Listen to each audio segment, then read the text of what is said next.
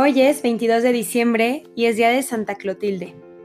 Esta santa reina tuvo el inmenso honor de conseguir la conversión al catolicismo del fundador de la nación francesa, el rey Clodoveo. Era hija del rey de Borgoña, que fue asesinado por un usurpador, el cual encerró a Clotilde en un castillo. Allí se dedicó a largas horas de oración y a repartir entre los pobres todas las ayudas que lograba conseguir. La gente la estimaba por su bondad y generosidad. Clodoveo, el rey de los francos, supo que Clotilde estaba prisionera en el castillo y envió a uno de sus secretarios para que, disfrazado de mendigo, hiciera fila con los que iban a pedir limosnas y le propusiera a Clotilde que aceptara el matrimonio secreto entre ella y Clodoveo. Aunque este rey no era católico, ella aceptó con el fin de poderlo convertir al catolicismo, y recibió la argolla de matrimonio que le enviaba Clodoveo, y ella por su parte le envió su propia argolla.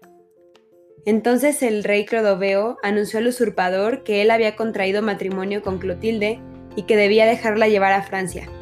El otro tuvo que aceptar. Las fiestas de la celebración solemne del matrimonio entre Clodoveo y Clotilde fueron muy brillantes. Un año después nació su primer hijo, y Clotilde obtuvo de su esposo que le permitiera bautizarlo en la religión católica. Pero poco después el niñito murió y el rey creyó que ello se debía a que él no lo había dejado en su religión pagana y se resistía a convertirse. Ella, sin embargo, seguía ganando la buena voluntad de su esposo con su amabilidad y su exquisita bondad y rezando sin cesar por su conversión. Los alemanes atacaron a Clodoveo y éste, en la terrible batalla de Tolbiac, exclamó, Dios de mi esposa Clotilde, si me concedes la victoria, te ofrezco que me convertiré a tu religión y de manera inesperada su ejército derrotó a los enemigos. Entonces Clodoveo se hizo instruir por el obispo San Remigio y en la Navidad del año 496 se hizo bautizar solemnemente con todos los jefes de su gobierno. Fue un día grande y glorioso para la Iglesia Católica y de enorme alegría para Clotilde, que veía realizados sus sueños de tantos años. Desde entonces la nación francesa ha profesado la religión católica. En el año 511 murió Clodoveo y durante 36 años estará viuda Clotilde luchando por tratar de que sus hijos se comporten de la mejor manera posible. Sin embargo, la ambición del poder los llevó a hacerse la guerra unos contra otros y dos de ellos y varios nietos de la santa murieron a espada en aquellas guerras civiles por la sucesión. San Gregorio de Tours dice que la reina Clotilde era admirada por todos a causa de su gran generosidad en repartir limosnas y por la pureza de su vida y sus largas y fervorosas oraciones y que la gente decía que más parecía una religiosa que una reina.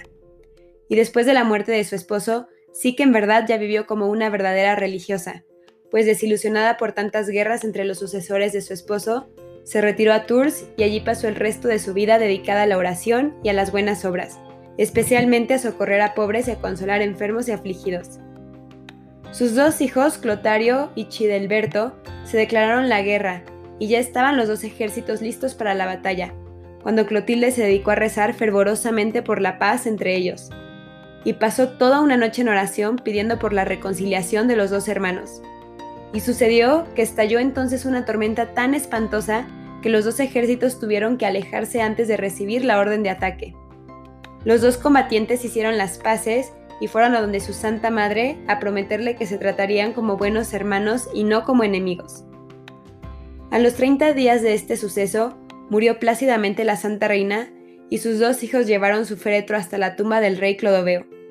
Así terminaba su estadía en la tierra, la que consiguió de Dios que el jefe y fundador de una gran nación se pasara a la religión católica con todos sus colaboradores.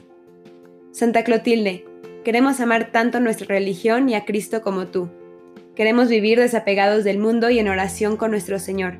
Queremos imitarte y nunca dejar de rezar por la conversión de las demás personas aunque a veces lo sintamos inútil, pues como tú, sabemos que Dios es fiel y nos escucha siempre. Amén. Santa Clotilde, ruega por nosotros.